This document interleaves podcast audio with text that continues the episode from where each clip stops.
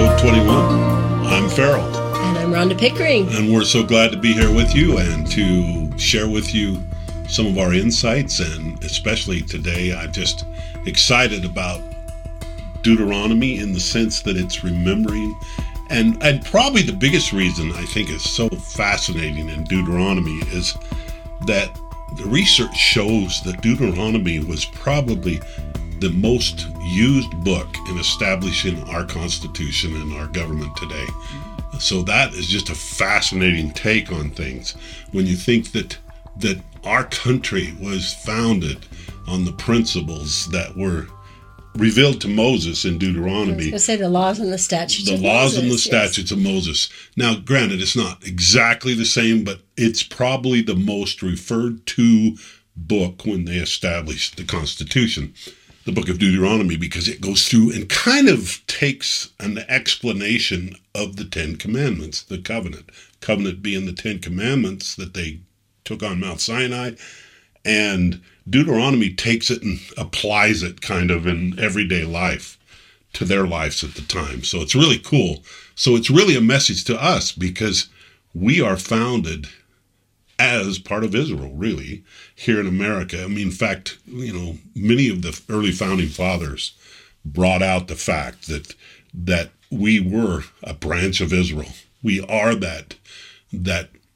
Jacob running over the wall, the well. Joseph. Running Joseph, over. yeah. Joseph, I'm sorry. Joseph running over the wall. Anyway, so it's really fascinating. So what we're going to get Let into... me clarify that.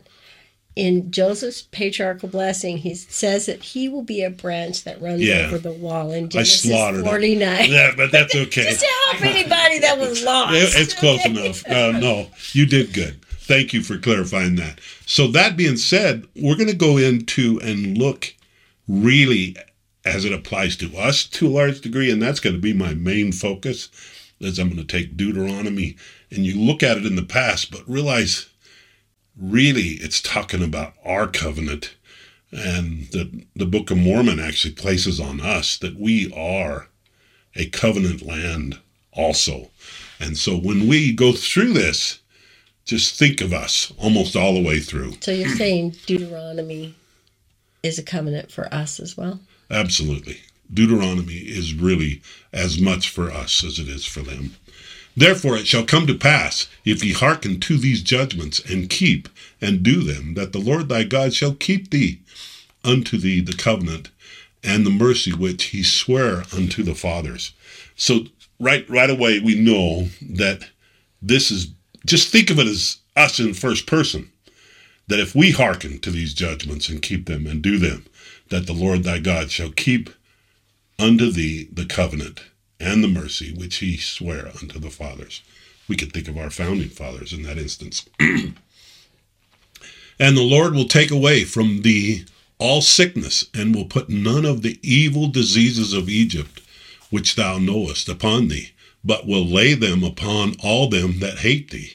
So here we are. Um, you know, in Avram's work, he presents us in, as a form of Egypt in modern days, hopefully not in the founding, but in where we've gone to. No, I was just going to clarify, that's Doctor Avraham Gileadi's yeah. work. Okay, good. Just... I appreciate your clarification. Anyway, so right out of the gate, what a promise. And the Lord will take away from thee all sickness, and put away the evil diseases of Egypt. Obviously, that's conditional. And we're not seeing the fruit of that in our day because we're receiving the diseases of Egypt. We are in, in violation of covenant in this land. And that's kind of a scary thought. But I, I, I guess tonight I want you to be a little patient with me, because the message I'm going to be sharing with you is really quite a message of repentance to us. And I know repentance isn't usually a popular message. In fact, in times past, it didn't work out so good for prophets to call people to repentance. And I'm not qualifying myself as a prophet. I'm simply saying when any of us take on the role to point out that the prophets have called us to repentance, sometimes it can be an unpopular thing. Um. So what would you say is the covenant? We're going to get into that to oh, a degree, good. But in essence, it's it's to a large degree. You're saying we have to keep the covenant. Uh, to a large degree, it's just the covenant of justice one with another. Just being just, just being a lawful nation, not an unlawful nation.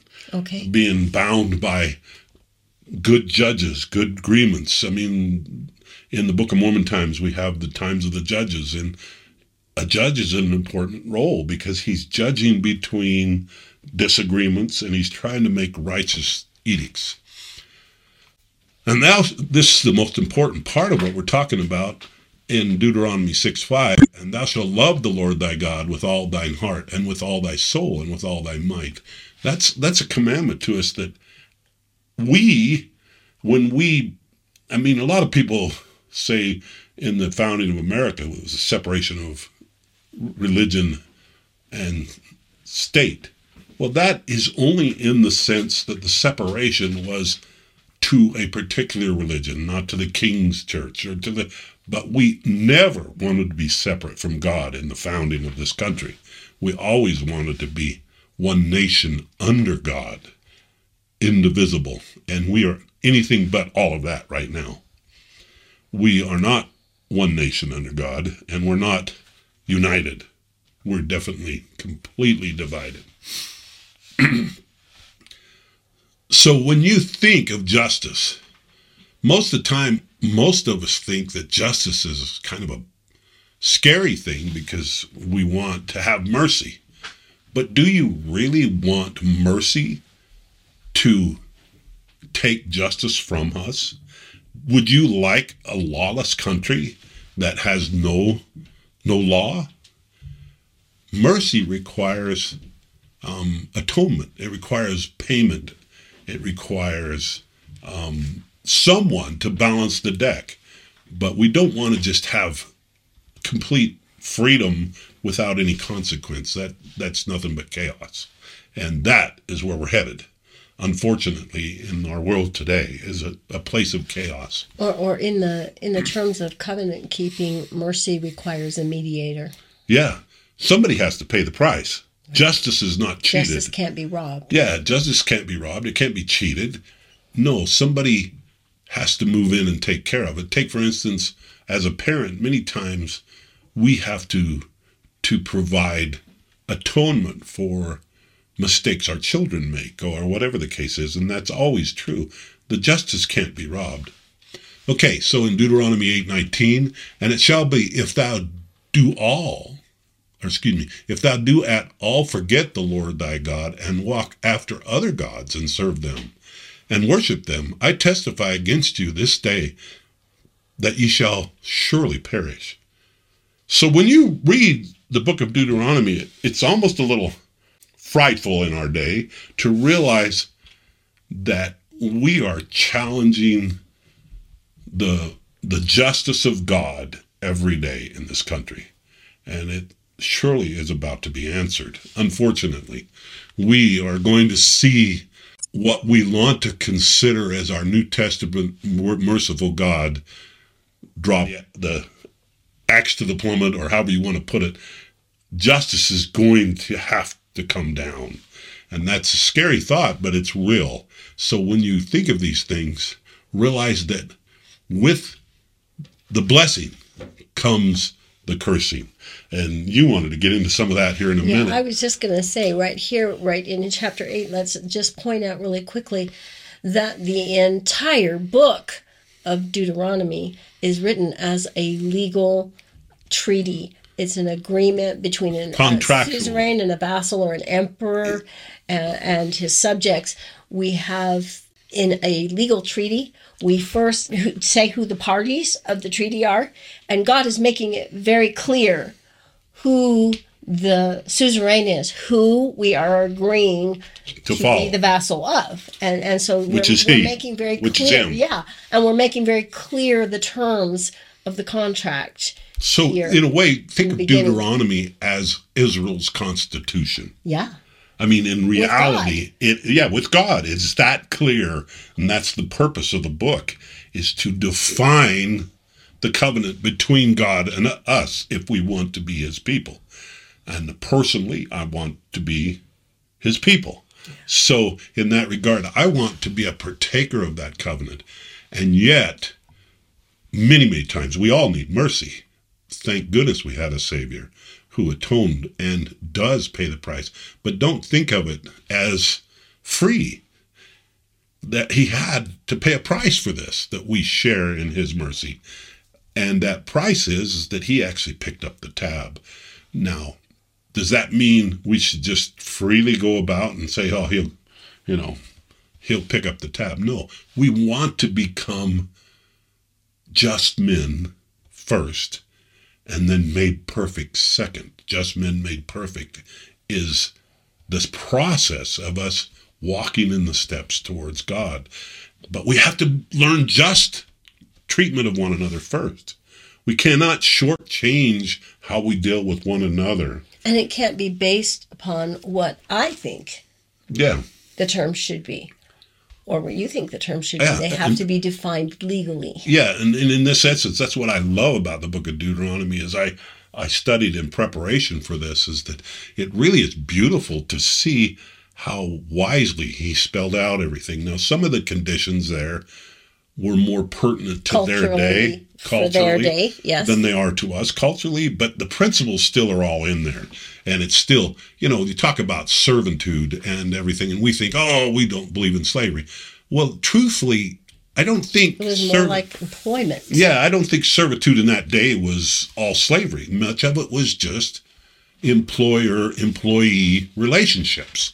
And in an employer-employee relationships, he was saying, this is how you treat one another justice and justly in these arrangements. You don't take advantage of this um, employee in this situation, and the employee doesn't take advantage of the employer. It is more of a, a, a relationship of service to one another. And, and it's not to minimize evils that may have existed in the day, sure. but it is to say that God's law in every case is trying to improve what the existing cultural yeah, it's bringing the culture are. forward. Right. And so that constitutional or that governing structure put out in Deuteronomy was very worthwhile in the way it helped them define the relationships in their culture. As a nation which the Lord destroyeth before your face, so shall ye perish, because ye would not be obedient unto the voice of the Lord your God. So what he's saying there is, if you don't live up to these covenants... He's not a respecter of nations. He's not a respecter of nations. He's not going to just magically protect us if we don't keep the terms of the agreement. And you kind of mentioned that before when we were doing peculiar treasure at Mount Sinai. Actually, wording is going to be the same here. He's going to use the same words. Same exact words here pretty quick. And because he's gonna, those are covenant terms. And he's going to redefine it or re... Remember it, like oh, you said, Deuteronomy. Remember, remember, yes. remember, remember. He's trying to, and think about the context of when this is. This is right before they enter the land. Right. Okay, and the terms of them taking the promised land, he's defining what the constitution of Israel should be. And that's the book of Deuteronomy. It's really fascinating. Well, not only is it a treaty where he's going to define the terms of the covenant, but when they enter into the promised land, they're actually going to have to go through the ordinance of receiving that covenant yeah, as that, a nation. And we'll get really to that fun. when we get to the book of Joshua. Right? Yeah, and it's really it's really fun to realize that that this isn't a lot different than the establishment of this country. The only sad thing is... A, a ratification of the Constitution. Yeah. Exactly. The only sad thing is, is we're now living in a day when we have forgotten the covenant, and we've forgotten who we are, and we are about to receive the consequence of justice, which is kind of sad but true, but yet it's a blessed thing, because we would not want an unjust, an unjust... existence. And and if we go through carefully in the in the Bible as we're studying this year, there's actually stages of wickedness that you have before your cup of iniquity is full. And even in Deuteronomy, they have that chapter on the law of apostate cities, what has to happen before a city's judgment right. can fall. And, oh my gosh, this connects in so many ways, because in Revelation, that's what's happening in heaven, is they're acting out the legal the legal parameters for a judgment falling on the yes. world in Revelation. Yes, and, and he's going to take the title deed of the earth. Let's just go on here with Deuteronomy ten seventeen. For the Lord your God is God of gods and Lord of lords, a great God, a mighty and terrible, which regardeth not persons, nor taketh reward. What that's really telling us is that he is the supreme justice, dis- justice the supreme decision maker. It's just. And he's also telling us that he's not a respecter of persons right there, which regardeth not persons, meaning he is going to judge according to righteousness. And he doesn't take bribes, contrary to the way we operate in our day. The leaders take bribes all the time. In fact, there's so much corruption that it's hard to even distinguish where the truth lies, because our leaders do take rewards. They take deals and favors. And every president practically that we have known in modern times has increased their net worth in their presidency beyond belief, in the sense that they have accepted rewards. They have taken special favors and deals in their presidency, and that leads to total corruption, which we have total corruption in our day. You know, it's beautiful when you ask yourself, why does God not take a reward? Because he's about our our moving forward along the list. He is not about, and we think, oh, well, God takes tithing. Well, no, no, think about it. Tithing and offerings he he takes to serve us. It's just administrative that he does that. How was the last time God actually took it? And, and you know, I mean, it's easy. It's easy to think that God has no need, but the reality is, the reason he has no need is because he casts it upon the waters, and it returns to him tenfold. Quoting yeah. the proverb. Well, and in, in, in essence, he he has fulfilled those needs. And now his need is to bring to pass the immortality and eternal life of man. His whole goal is to be, to bring us up. Let's go to Deuteronomy ten. Um, thou shalt fear the Lord thy, excuse me, thou shalt fear the Lord thy God. Him shalt thou serve, and to him shalt thou cleave, and swear by his name.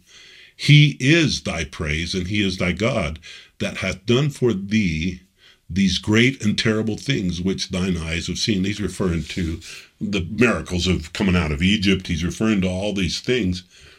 But realize when he says, thou shalt fear the Lord God, and him shalt thou serve.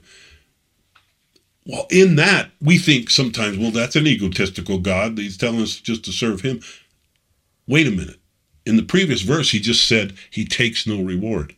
So he's telling us to serve him so that we will serve one another, because the whole process of serving him is that it is service to everyone around us.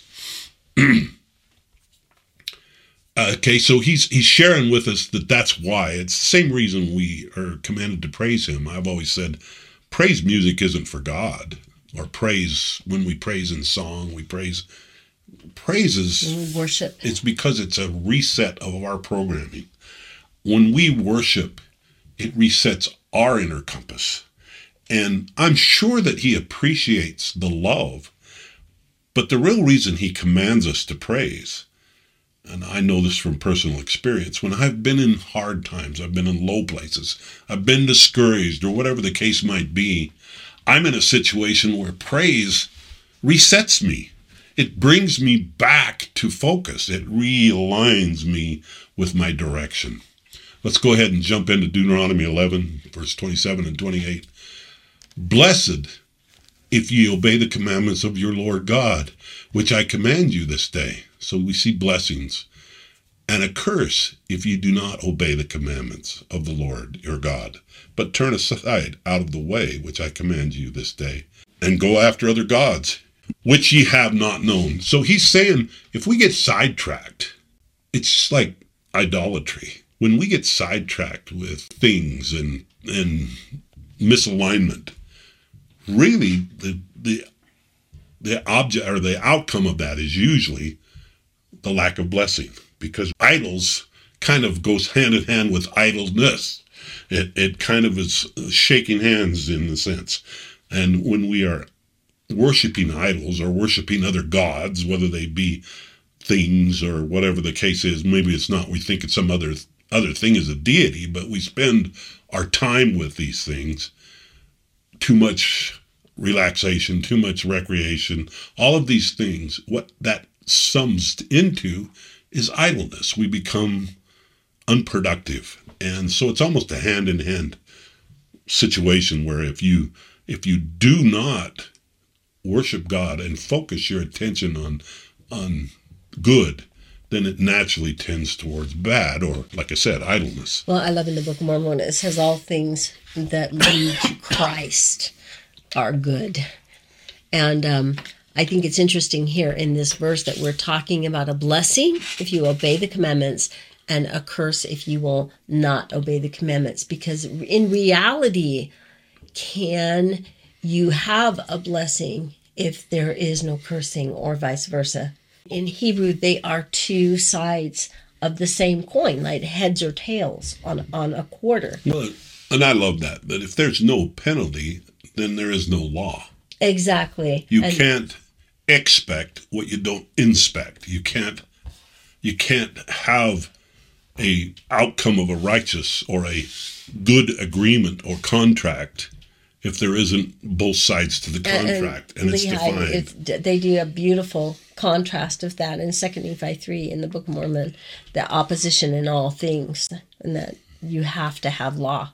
Yeah, law is a good thing, and we have made it a bad thing in our day. And we think, oh, law is, you know, let's just avoid it, and rioting or whatever is just okay. Well, no. That shows a direction a society is taking that's going to lead to destruction. Okay, but in the process of all that, God also commands us to be kind. If there be among you a poor man of one of thy brethren within any of thy gates in thy land which the Lord thy God giveth thee, thou shalt not harden thy heart, nor shut thy hand from thy poor brother. So right there, he's he's telling us, hey, if guy's down and out, bless him. Now, I think we've got all confused, and, and we have a lot of people who want government to take that role on that should be a personal role, okay? We want, we've been sold a bill of goods that government should take on the role, or that law, justice and law, should take on the role of your kindness. No, it's a personal thing. You should take on the role of kindness. You should take on the role of helping your brother. It should be a personal thing, not a, a dictated theft amongst. And I say it theft because that's not just. If government takes on the role of being the benevolent one, it has to take it from somebody. So it had to rob from somebody. But if you choose to give it, then it's a total just transaction. And it's blessed and it's unto you for righteousness, and that's in the next verse. And thou shalt surely give him, and thy heart shall not be grieved when thou givest unto him, because that is for this thing the Lord thy God shall bless thee in all thy works. So God's really telling us, if you have that giving spirit in your heart, I like to use the word, what goes around comes around. I love that. I actually first coined that when I watched The Karate Kid, and, and he's coming out after he he kind of got himself in trouble with the other guy, and, and he uses that word. Well, it's coming around. What goes around, coming around. Anyway, so um, I love the concept that we will be blessed if we give. And it's almost like we can't give enough without the blessings coming back to us. But I love that in Deuteronomy, there's agency. Sure, it's all about agency. It's not dictated what you should get. That's the difference between righteousness and unrighteousness. Is we need to choose to be giving, not be demanded to be giving, because that always ends in corruption. Okay. You know, it always ends in, you know, who is making the decision. And it just gets messy. But if it's your heart that gives, it's good. And all that thou puttest thy hand unto will be blessed. That's what he's saying. If you if you have that that spirit of kindness and that spirit of giving personally. Don't leave it to, to government. Don't leave it to, to other nature. Be that person. Be that person that's giving. And God promises you he will bless you. Now, it seems like in all of the Torah, or in all the first five books of Moses, well, I guess Exodus not so much, a little bit, but but in the next four books of of Moses, or the five books of Torah, the last four, every one of them has a, a chapter that or chapters that focus on the Moadim. And the reason I find that fascinating is because I, I, you know, I think it's kind of us, the prophetic appointed times. w w w dot prophetic appointments dot com Yeah, yeah. Uh, and we absolutely believe that the Moadim is so significant because it literally is God's day planner. And so virtually Deuteronomy sixteen is all about reassuring the appointed times. And so it's three times in a year thou shalt all thy males appear before the Lord thy God in a place which he shall choose, in the feast of the unleavened bread, the feast of weeks, and the feast of tabernacles, and they shall not appear before the Lord empty. Meaning three times a year you bring, and in an agricultural context, that would be very pertinent that three, these three times in a year you bring your tithes, your offerings, your your your things to the Lord. And he's telling you not to come before the Lord empty. And why do we bring tithes and offerings? Well, it's not to make men rich. We bring our tithes and the offerings so that the God's kingdom can operate. The whole purpose of offerings is to have the means for God's kingdom to function. And so, just really quickly, I'm just going to, to throw out there that the offering in the spring is the barley harvest, and the offering in the summer is the wheat harvest, and the offering in the fall is the grape harvest. Which and, is going to come on the next slide to a degree. Okay. But what I wanted to show is that it's, when I say three times, there's actually seven appointed of these festivals, but three times are the three groupings of these. It's right. Kind of the three groupings, and I'm going to just show you here. The first grouping is the spring barley offering, good, good. Then the wheat offering, and then the grape offering. And those are the three groupings of times and, and we're not that just, were to come before. We're not just making this up. This is scriptural. So the, exactly. the first fruit harvest at the first coming of Christ is going to be those green festivals there. And then everything that has to do with the time of the Gentiles and Pentecost or Shavuot is wheat. We have wheat and tares. We have all these different parables talking about wheat.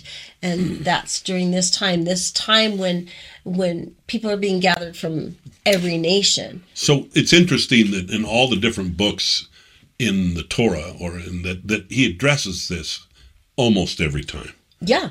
Uh, in fact, even in Exodus, um, Noah, when the ship lands, is on first fruits. So well, and then you have Exodus twelve, which is the Passover. And, yeah, so and it's they're all actually walking through the first round, the first introduction historically of the feasts in exactly. Exodus.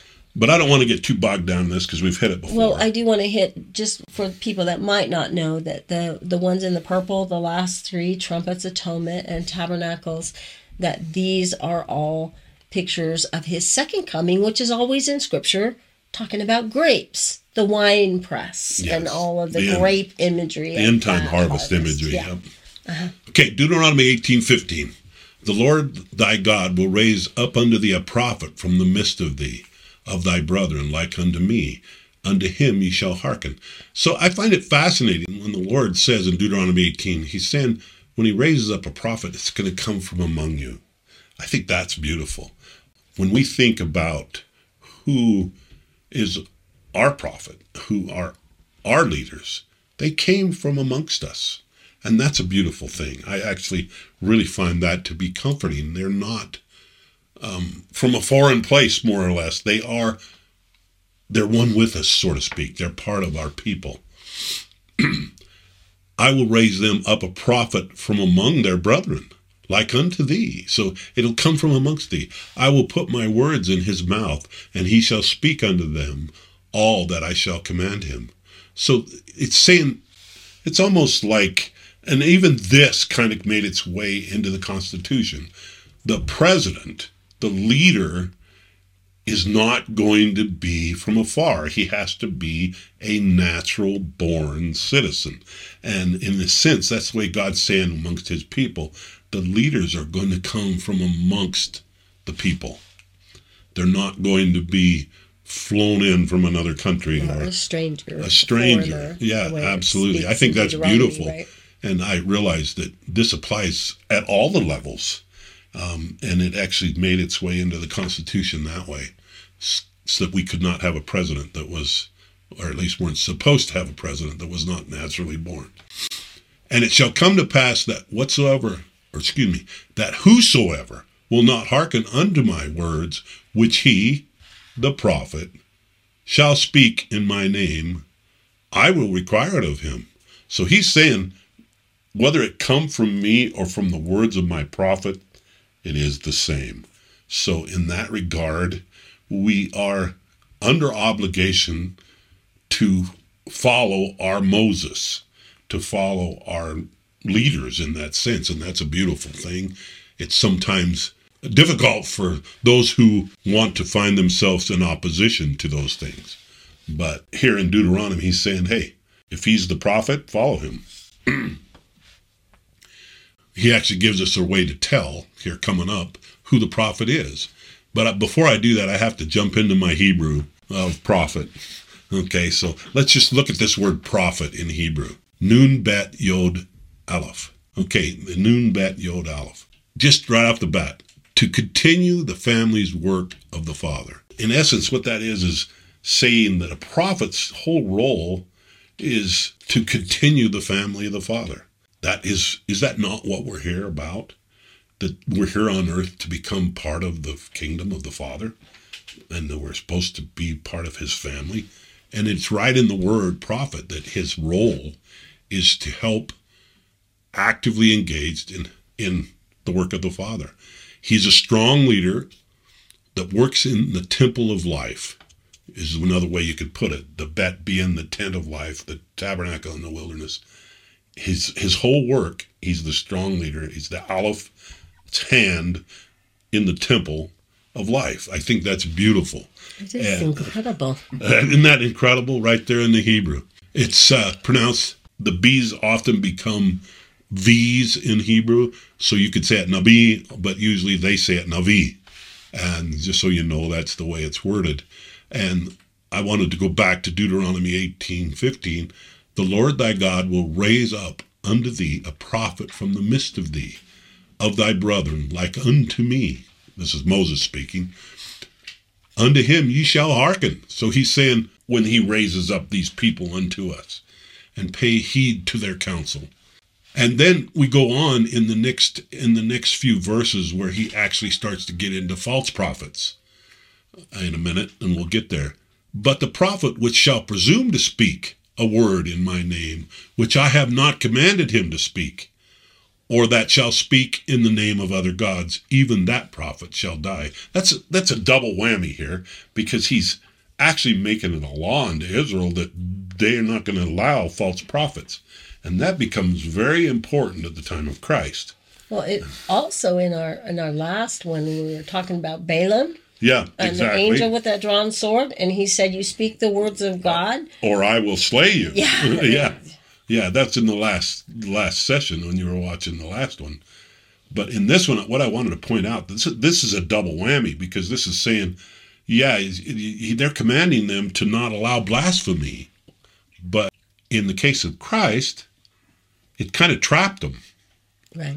Because they had to... It's kind of a checkmate. It's kind of a checkmate. He kind of maneuvered the pieces to use this part of the law to trap them, that they either had to accept him as God or as the Son of God, or else kill him. And that, he kind of planned it that way.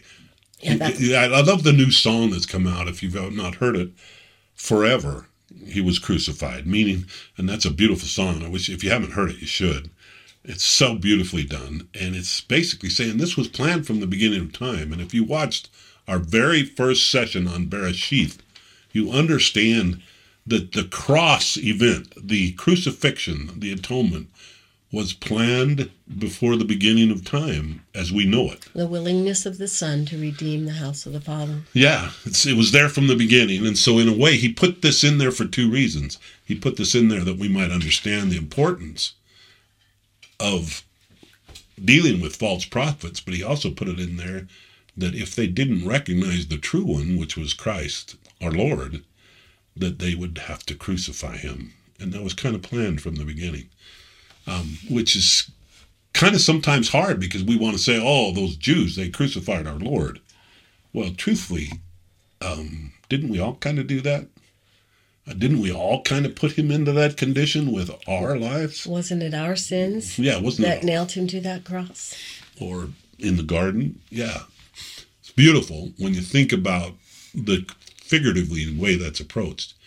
And if thou say in thy heart, how shall we know the words of the Lord have not spoken?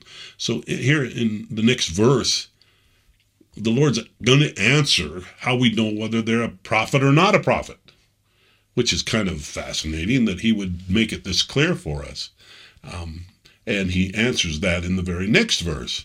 When a prophet speak in the name of the Lord, if the thing follow not nor come to pass, then this, the thing which the Lord hath not spoken, but the prophet have spoken it presumptuously, and thou shalt not be afraid of him. That's kind of, wow. So that puts the monkey on our back a little bit, that we have to uh, we have to discern false prophets, false prophecies, and that's that's kind of a hard place to be. That's why you find, at least I have found this to be true, that most of our leaders are very careful about what they say. And they're very careful about what they say because they know the um, responsibility they carry. And I think that is a very beautiful thing because they do carry a very strong responsibility. The reason I was smiling a little bit earlier is because Joseph Smith quoted this verse several times with regards to uh, himself when he said, if if a prophet speaketh something and it's not of the Lord, it won't come to pass. But if it does come to pass, you better listen. Yeah, and so that's it's it's kind of putting the monkey on our back a little bit. Um, back in verse twenty-one there, you know, how shall we know the words which the Lord has spoken? You know, and quite often we want to make it easy, and we want to place our the responsibility for our exaltation on someone else. And truly, it rests with us. We have to. to take that responsibility on ourselves. And granted, they are counsel unto us, and we should heed their counsel. But it's not our leader's responsibility to make sure you don't mess up. That's your responsibility. It's our responsibility. Well, I love what Jesus said when he was talking to the Pharisees that were excommunicating the people that believed in Christ, basically in the in the time of in the New Testament, and he told them that the true porters lead the sheep to the shepherd. Right. And he says, and and to the gate of the sheepfold. He says, I am the gate. I am the door. Right. And they lead him, they they lead the sheep to him. Okay, this is this is our setting apart, you might say, as Israel.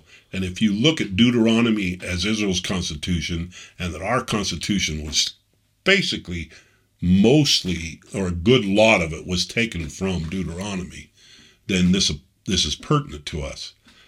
And the Lord hath avouched thee this day to be his peculiar people, as he hath promised thee, that thou shalt keep all his commandments. So he's put it on us, hey, you've been set apart. And if you don't believe this, I don't know what to tell you. I know that Timothy Ballard believes this, and I believe this, and many people I love believe this, but that we here in America are on the Promised Land. We are supposed to be a peculiar people. And based on that, it's like some of the early founding fathers, and I wish I had the memory of the exact quote. When you think of that, you think how much, uh, I don't know, I like, I hate to use Billy Graham in there, but he says, if God doesn't judge us soon, he needs to apologize to Sodom and Gomorrah. And I, I, I don't mean to be, um, I don't really mean to be alarming, but the truth of it is, we're almost there. We're we're right there at the Sodom and Gomorrah stop point. I mean, and I can't imagine a just God is not going to judge us soon. It just is pretty obvious to me. Anyway, and here's the promise that goes along this. If you are a peculiar people, and to make thee high above all nations, and he hath made in praise, and in name, and in honor, that thou mayst be a holy people unto the Lord thy God, as he hath spoken. So he's telling us, and this is the same wording we went through back before in uh, in Leviticus and in these other places where he says you're to be a peculiar, a set-apart, holy people. And if we indeed are the promised land as we profess, if this is indeed the land of the New Jerusalem, then the covenants upon this land are as the same as the covenants on the old world. And therefore, this all applies to us. Well, and it and it's also, again, just to reiterate, this isn't favoritism or partialism to nations or anything. The reason that they are a high and above all nations is because they are in covenant with him. Exactly. And they're set apart, peculiar people. And subject to both the blessings and the cursings. And here's the other side of it. Cursed be he that confirmed not all the words of this law to do them. And all the people shall say, Amen. So he's basically putting... Amen. Yeah, amen. He's putting Israel under covenant. And if we are Israel, we are under covenant, just like they were. And we are to keep the covenant. Now, now, if you're familiar with, right, the Decalogue Stone, is that what they call uh-huh. it? Okay, the Decalogue Stones, which is coming here on the screen, you realize that in this museum back east and in the mount there in Ohio, they found these stones, and on it was the name of Moshe, which is the Hebrew way of saying Moses, and a complete copy of the Ten Commandments that they found in one of the mounts back in Ohio. So that being said, so are we is, in the covenant land or what? Native American mounds, right? Well, it's in the Hopewell Mounds. Hopewell Mounds, yep. And so if we are under covenant like they are, then that law, this law, Deuteronomy, is our law. It is our covenant. And anybody, doesn't take a genius to see that we better wake up, or at least God's people better wake up. I mean, I don't think it's hardly possible for this country to be spared as is, but we want to be spared. We want to be part of his people. And the Lord hath advowed thee this day to be a peculiar people as he hath promised thee. He's repeating it again. Be a set apart people. And it shall come to pass, if thou shalt hearken diligently unto the voice of the Lord thy God, to observe and to do all his commandments, which I command thee this day, that the Lord thy God will set thee on high above all nations and of the earth. And all these blessings shall come on thee and overtake thee, if thou shalt hearken unto the voice of the Lord thy God. So there's the promise. If we'll do it, if we'll be that people, he just gave us a promise that we'll be the head of the nations. We'll be the head, not the tail. And if we don't, we'll be the tail, not the head. And that's very clear.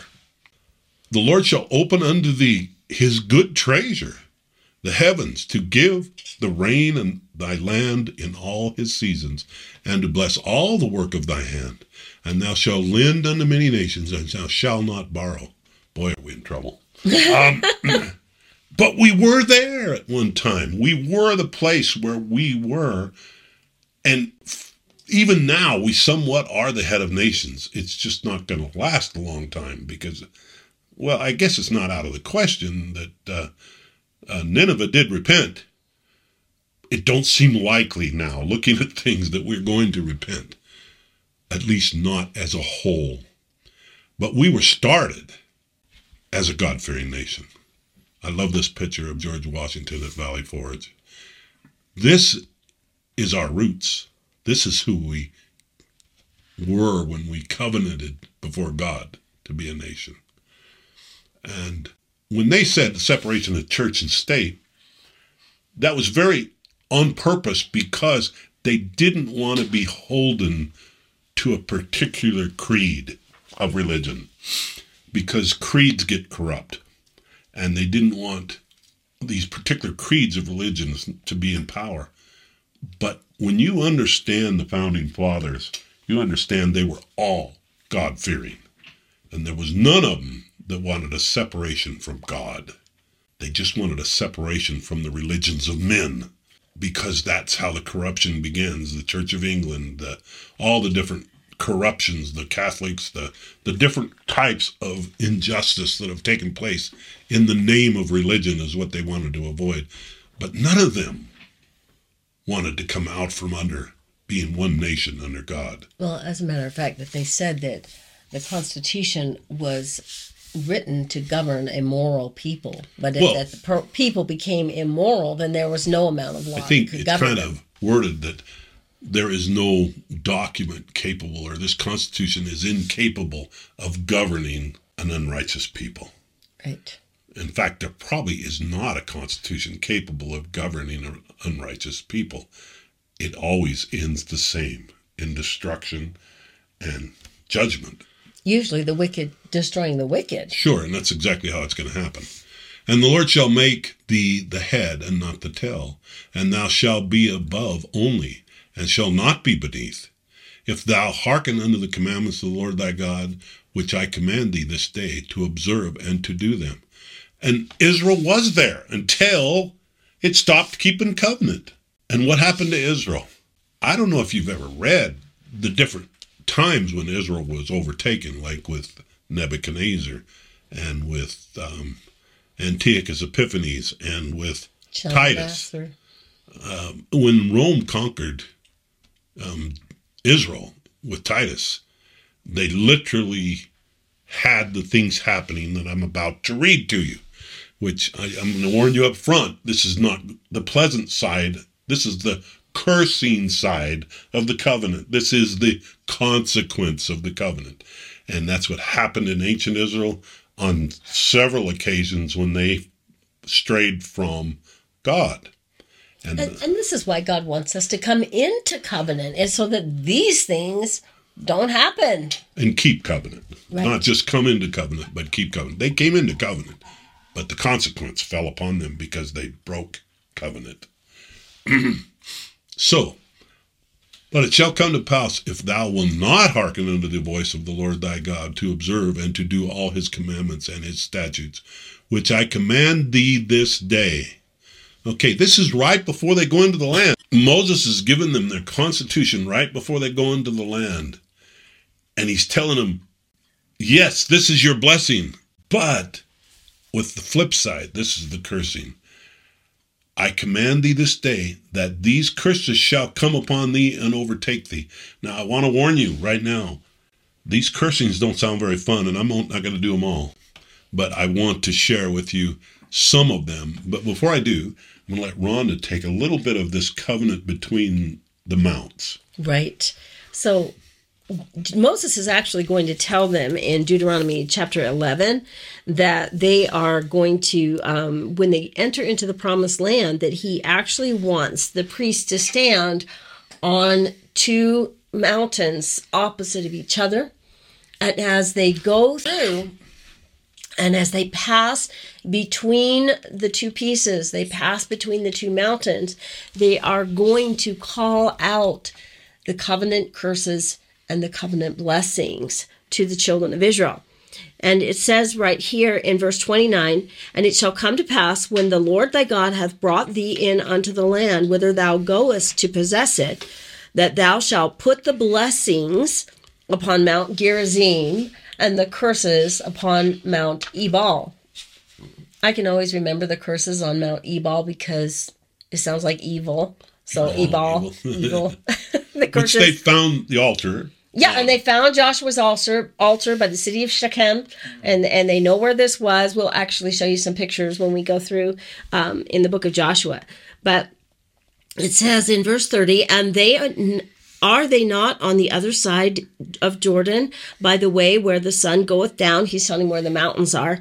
In the land of Canaanites, which dwell in the campaign over against Gilgal, beside the plains of Morah. That's when they, that's up there uh, in Bashan, where where they took out the giants.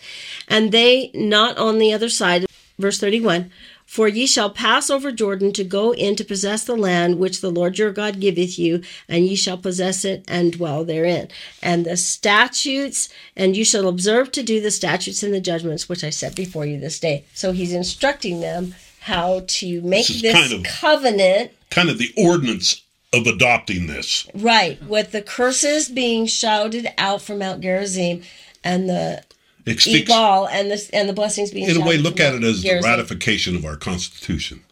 They are going through between these mounts, and they're accepting the covenant. They're accepting their Constitution. Well, and it's it's it's actually called the covenant between the pieces.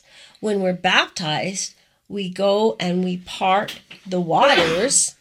We we part the waters with our bodies, and th- that is a covenant between the pieces. And it, it's it's beautiful. Beautiful. It's the way to cut yes. a covenant in Hebrew. Yeah. Now you might say, is this really going to apply to us? Well, let's just look at modern scripture. Yea, verily, to seal them up unto the day when the wrath of God shall be poured out upon the wicked without measure. So these covenants, this is D and C section one, verse nine. This is real quick into the introductory section of the Doctrine and Covenants, where he's saying that this is going to come upon us. And I, I the word here, when the wrath of God, that, that defines a particular moment in time. He's a guy in Isaiah. Yep. And, the well, he's a guy in Isaiah, but it's also a particular time period, time and period. That guy is in power, right? Yep. And this is this is um unfortunately or fortunately, depending on your perspective, this is the justice about to be poured out upon the wicked. And for me, I look at it as a good thing, because I don't know, as you look into the future right now, it does not look fun for this amount of corruption to continue. Well, in the terms of the wheat and the tares, it's when the tares get burned and judged, that's a good thing for the wheat, because the tares were choking the it's wheat. Exactly. And if you're not feeling the choking yet, you will. Uh, I mean, we're all, I'm feeling it already when I'm just spiritually, it's incredibly there. Now this next verse, um, I, when I read this to Um, Glenn Beck, he just almost his mouth dropped open. Hail the Assyrian, the rod of my anger, and he is the staff of the wrath of their hand. My wrath in their hand. Yeah, my wrath in his, in their hand. I'm sorry. I will commission him against a godless nation, and that's the part where Glenn Beck got really just emotional, almost reaction. Godless nation. We have become that. Boy, does that just break your heart? Does mine. Because I actually go back far enough, and I'm confessing a little bit here, that I remember when, as a child, when I was growing up, we kept the Sabbath day, in, in at least in Utah. We did. In Utah, we kept the Sabbath day holy. There was not a ton of things going on. There wasn't, all the stores weren't open. It was just, it was part of our culture, and now it doesn't even hardly exist. Anyway, I will commission him against a godless nation, appoint him over a people deserving of my vengeance, to pillage for plunder, to spoil it for spoil, to tread underfoot like mud in the streets. Now that's kind of a heartbreak on the one side, but our deliverance is nigh. And I'm going to get to the good stuff, and I want to just prepare you there, because that's the team you want to be on. When it says, the great and terrible day of the Lord, make a decision today to be on the great side. not the terrible side. Let's just make a decision right here. Did you quote Isaiah nineteen? Uh, no, I did not. Okay, so you you got to let me quote Isaiah nineteen Go after that one. Okay. And the Lord shall smite it, as he will smite Egypt, and he he will heal it. And they shall return even to the Lord, and he shall be entreated of them, and he shall heal them. So that's, and I should have used that one. That was beautiful. So what he's really saying is, as we get our spanking, that's going to heal us. In other words, the spoiled child, at least a good portion, will come home. And that's a beautiful thing. So this time of wrath, my wrath in their hand, it's pointing to a particular time. And that particular time is is these last time, times, and half a time spoken of in Daniel twelve in verse seven, when it says time, times, and half a time, moed, moadim, and a half. That is this particular time that just is these last three and a half years that we know of. And that's spoken of as the wrath. This is the comforting part, that we are not appointed unto that time. And I'm going to get there here in just a minute. First Thessalonians? Yeah. The Lord shall send upon thee cursings, vexations. And before I before I move to the good stuff, you got to hear the bad stuff. Right, because uh, there are two sides of the same yeah. coin. They're one coming off of one mountain, one coming off the other. And this is the, the kind of stuff that was happening at when Titus took Jerusalem and the siege, and when the siege was um, with... Um, Nebuchadnezzar in some of the early times when Jerusalem was sieged in the past. It got pretty sad. So I rebuke thee in all that thou settest thy hand unto for to do, unto thou be destroyed. Start it over, because I coughed in the middle. You're rebuking her cough. Yeah, start it over. And the Lord shall send upon thee cursings, vexation, and rebuke in all that thou settest thy hand unto for to do, until thou be destroyed, and until thou perish quickly, because of the wickedness of thy doings, whereby thou hast forsaken me. We are... I just like... Um, uh, let's just not forsake him. Yeah, I, I'm on, I want to be on that team. I want to be on that team. Don't you want to be on that team? Let's be on that team. Let's. I love the song, Who's on the Lord's Side Who? Um, you know, it's time to choose that you'll be on his team. The Lord shall make the pestilence cleave unto thee, until he hath consumed thee from off the land, whether thou goest to possess it.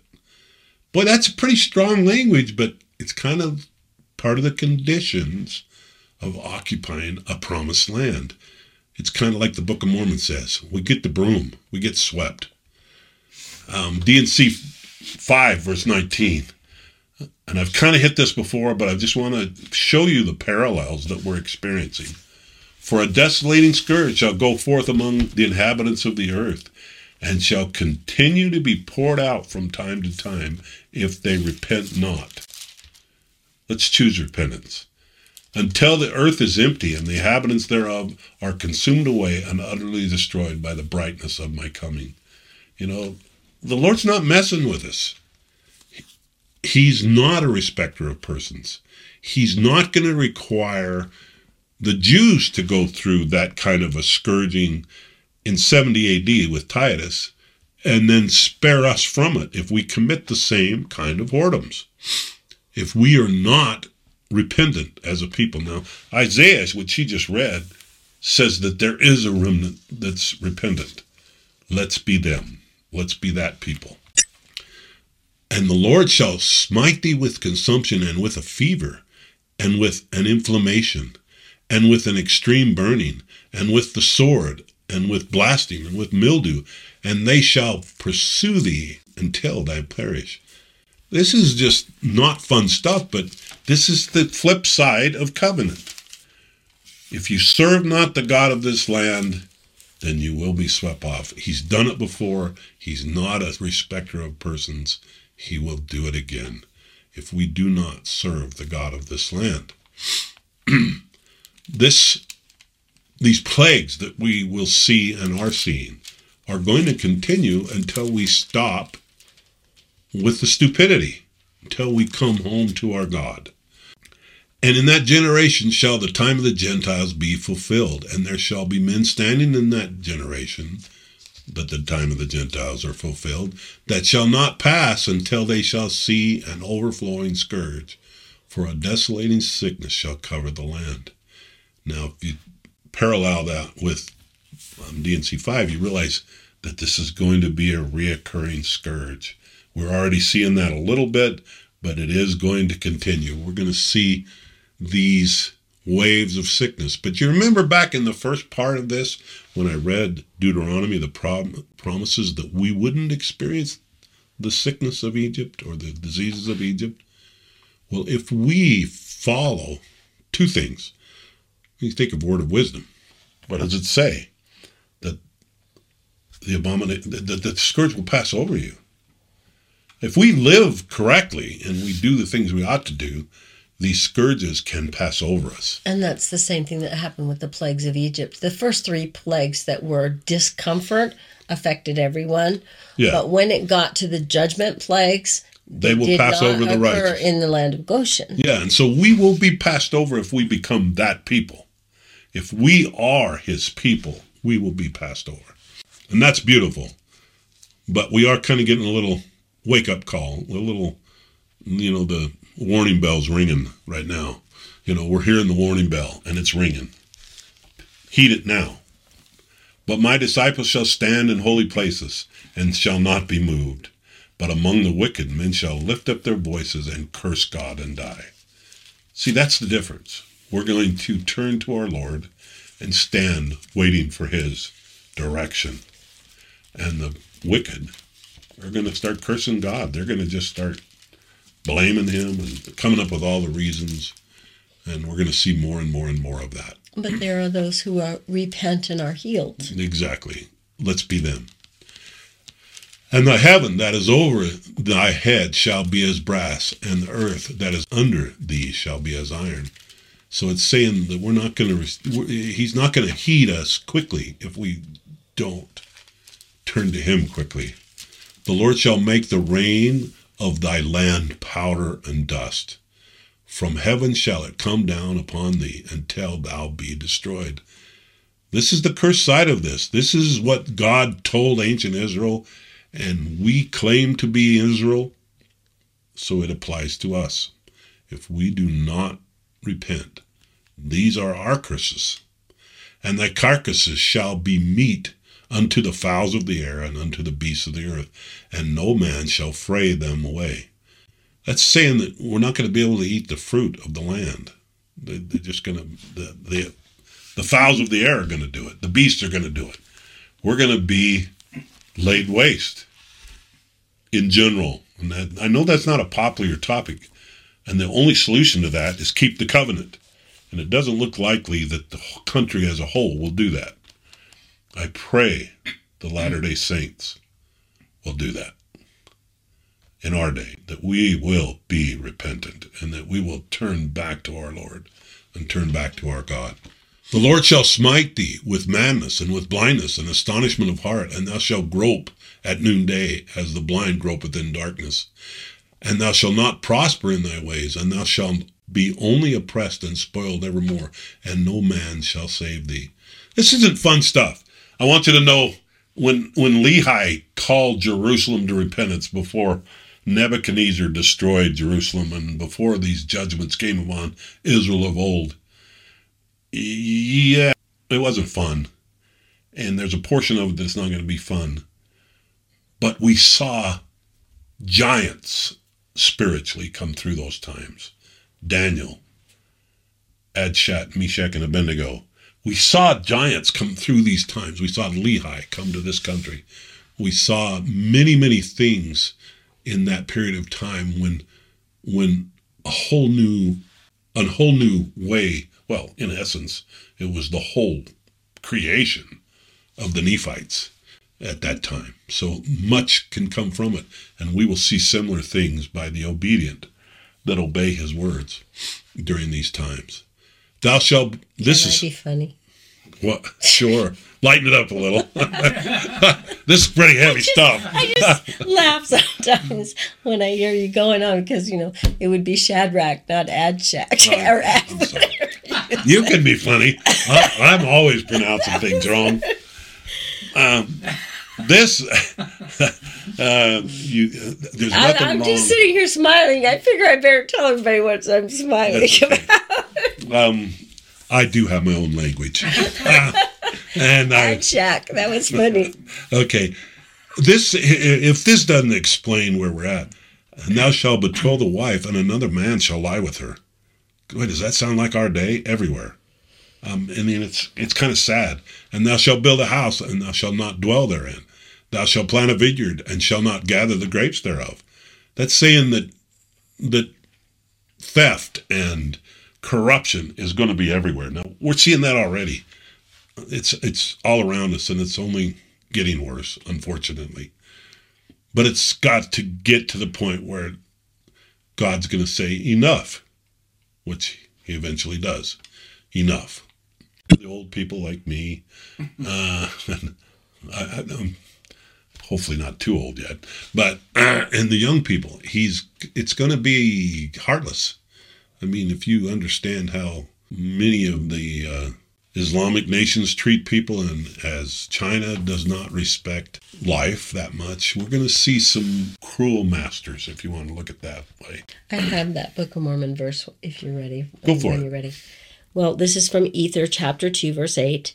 And he hath sworn in his wrath unto the brother of Jared that whoso should possess this land of promise, from that time henceforth and forever, should serve him, the true and only God, or they should be swept off when the fullness of his wrath should come upon them. I know people are not real positive about repentance. I mean, it's like, We we really want our Christian Christ.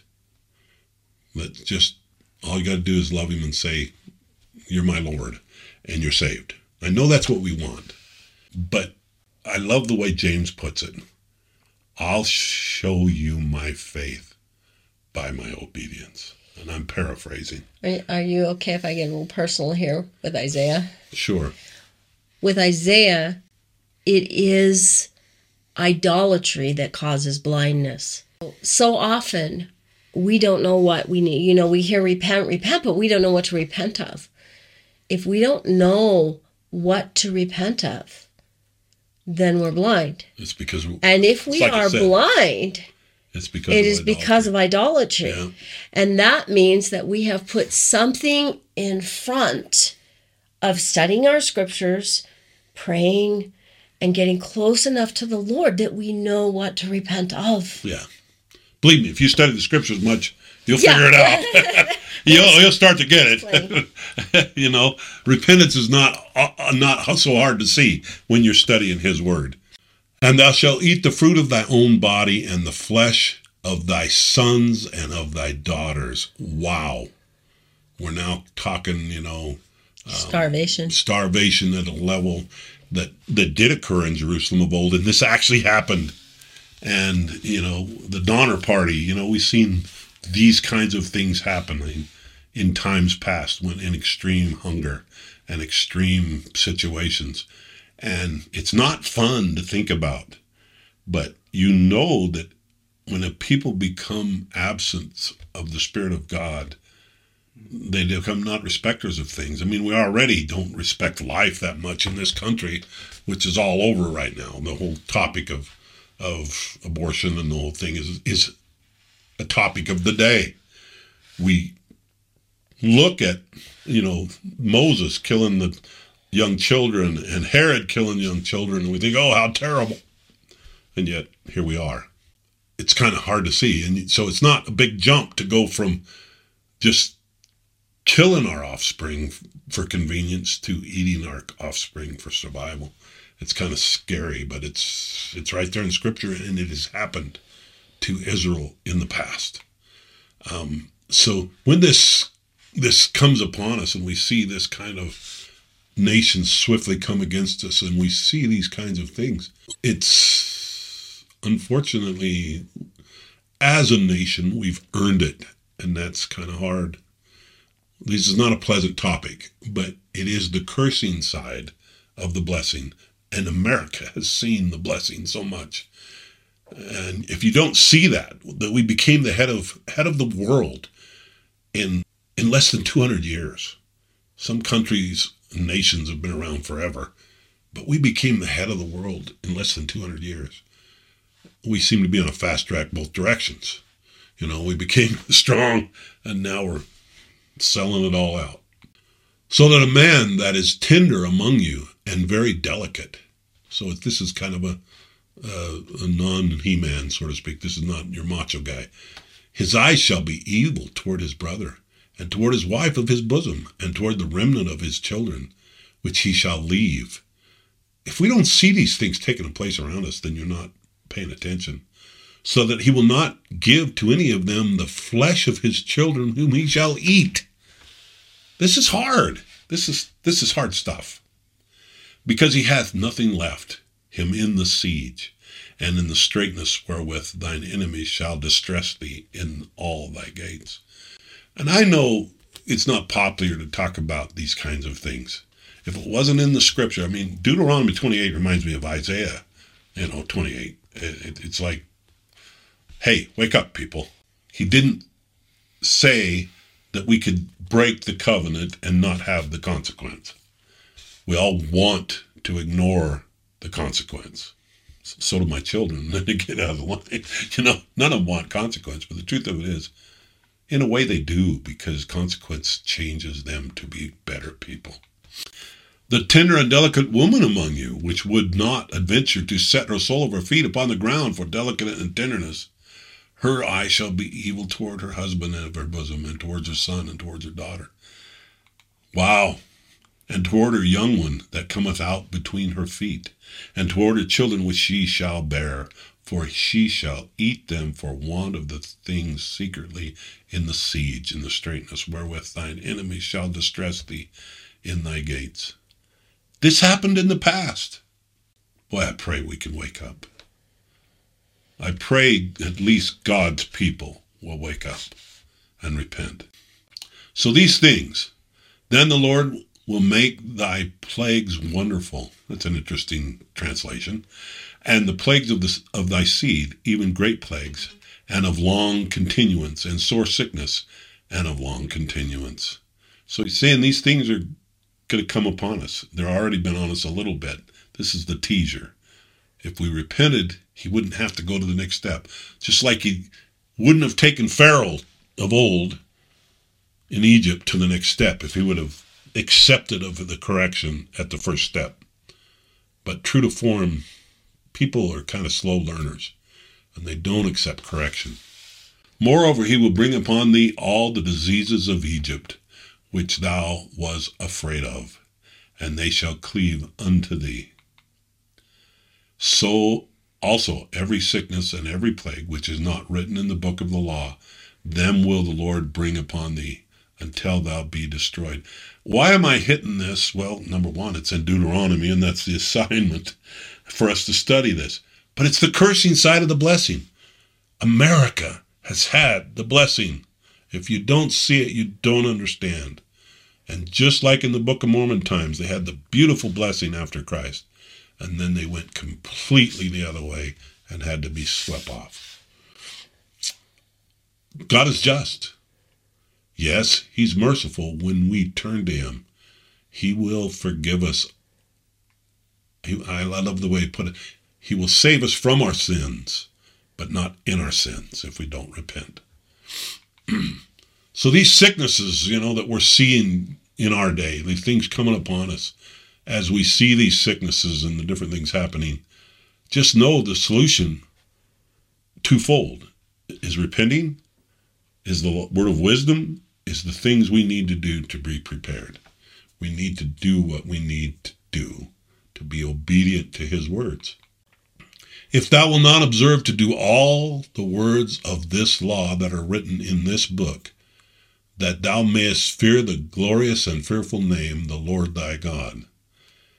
That's why these things will happen. But if we do the words, and we are fearful of him, meaning if we're respectful and obedient to him, we can avoid these things. And ye shall be left few in numbers, wherein ye shall were as the stars of heaven for a multitude, because thou would not obey the voice of the Lord thy God. So this isn't a fun topic in a way. Deuteronomy is the law. It's the blessing and the cursing. It's the passing between the pieces. So wake up. Wake up, you Latter-day Saints. Wake up, you Americans. Repent. Now's the time. We don't have a lot of time left to do these things. And among these nations shalt thou find no ease, neither shall thy sole of thy foot have rest. But the Lord shall give thee there a ter- trembling heart, and fading of eyes, and sorrow of mind.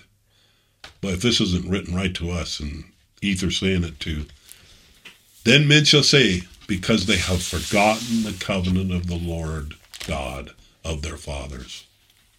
Now you could even add to that the covenants which the founding fathers made, which he made with them when he brought them forth out of the land of Egypt. He is the rock. His word is perfect, for all his ways are, are judgment. A God of truth and without iniquity, just and right is he. Notice it said just and right. Mercy cannot rob justice. Only repentance can invoke the mercy. The mercy has to be given when we repent. For God hath not appointed us, this is the good part, by the way. This is the promise to I'm those. I'm glad you put some good part in yeah. Because I was worried that you were going to end on the cursing. I wanted to get to this part because this is the part that I want to sign on to. For God hath not appointed us to the wrath, but to obtain salvation by our Lord Jesus Christ, who died for us, that whether we wake or sleep, we shall should live together with him. So right here in um, Thessalonians, it gives this is our our reward for repentance. That if we become his through the atonement of Jesus Christ, if we if we turn to him and worship the God of this land and turn our faith to him, we're not appointed unto this. That means we get a pass from the worst of this. Well, and I, that's I beautiful. Hope that that, I hope that that pass is, is being rescuers to go out and help others. Well, and that's those who want, but but you can get a pass from that just by being just. Right. But if you want to do more and be celestial in nature, then you will choose to serve and bless. And that's what you're talking about. Yeah. We can get one hundred forty-four thousand. We can get a pass from the justice by repenting, but we can choose to be saviors on Mount Zion and to be part of those who will go out and rescue. And that's really wonderful. And um, so I want to just reiterate that one more time. For God hath not appointed us unto the wrath, but to obtain salvation by our Lord Jesus Christ, who died for us, that whether we wake or sleep, we should live together with him. So that is my prayer for us. That is my prayer for you. That is my prayer for all those, that they will hear his promptings, that they will hear his heart, and they will respond to his call. And with that, I just want to say thank you. Can this I? time we're going to skip. Oh, go ahead. I have a verse to read real quick. Okay. Do you All right. So I want to I want to close with Deuteronomy thirty, and I'm reading from verses fifteen, sixteen, and nineteen here. See, I have set before thee this day life and good, death and evil, in that I command thee this day to love the Lord thy God, to walk in his ways, and to keep his commandments and his statutes and his judgments, that thou mayest live and multiply. I call heaven and earth to record this day against you, that I have set before you life and death, blessing and cursing. Therefore, choose life. Love that. that both thou and thy seed I'm glad you did. may live. Choose life. That's really what we're talking about here. Choose life. Choose onward and upward to glory. And that's exactly, choose to be on his team and not be a part, unless it's in service, of these last three and a half years that's referred to as the wrath. With that, we're kind of coming to our the end of this presentation, and I just wanted to end with this verse. Happy art thou, O Israel, who is like unto thee, O people, saved by the Lord, the shield of thy help, and who is the sword of thy excellency. And thy enemies shall be found liars unto thee, and thou shalt tread upon their high places. We get to receive the inheritance of the saints. It says so in Daniel. It says all over the place. If we choose the great part, choose if we life. choose in and choose life. So to you, I'll end with, choose life, a blessing for our day. Thank you.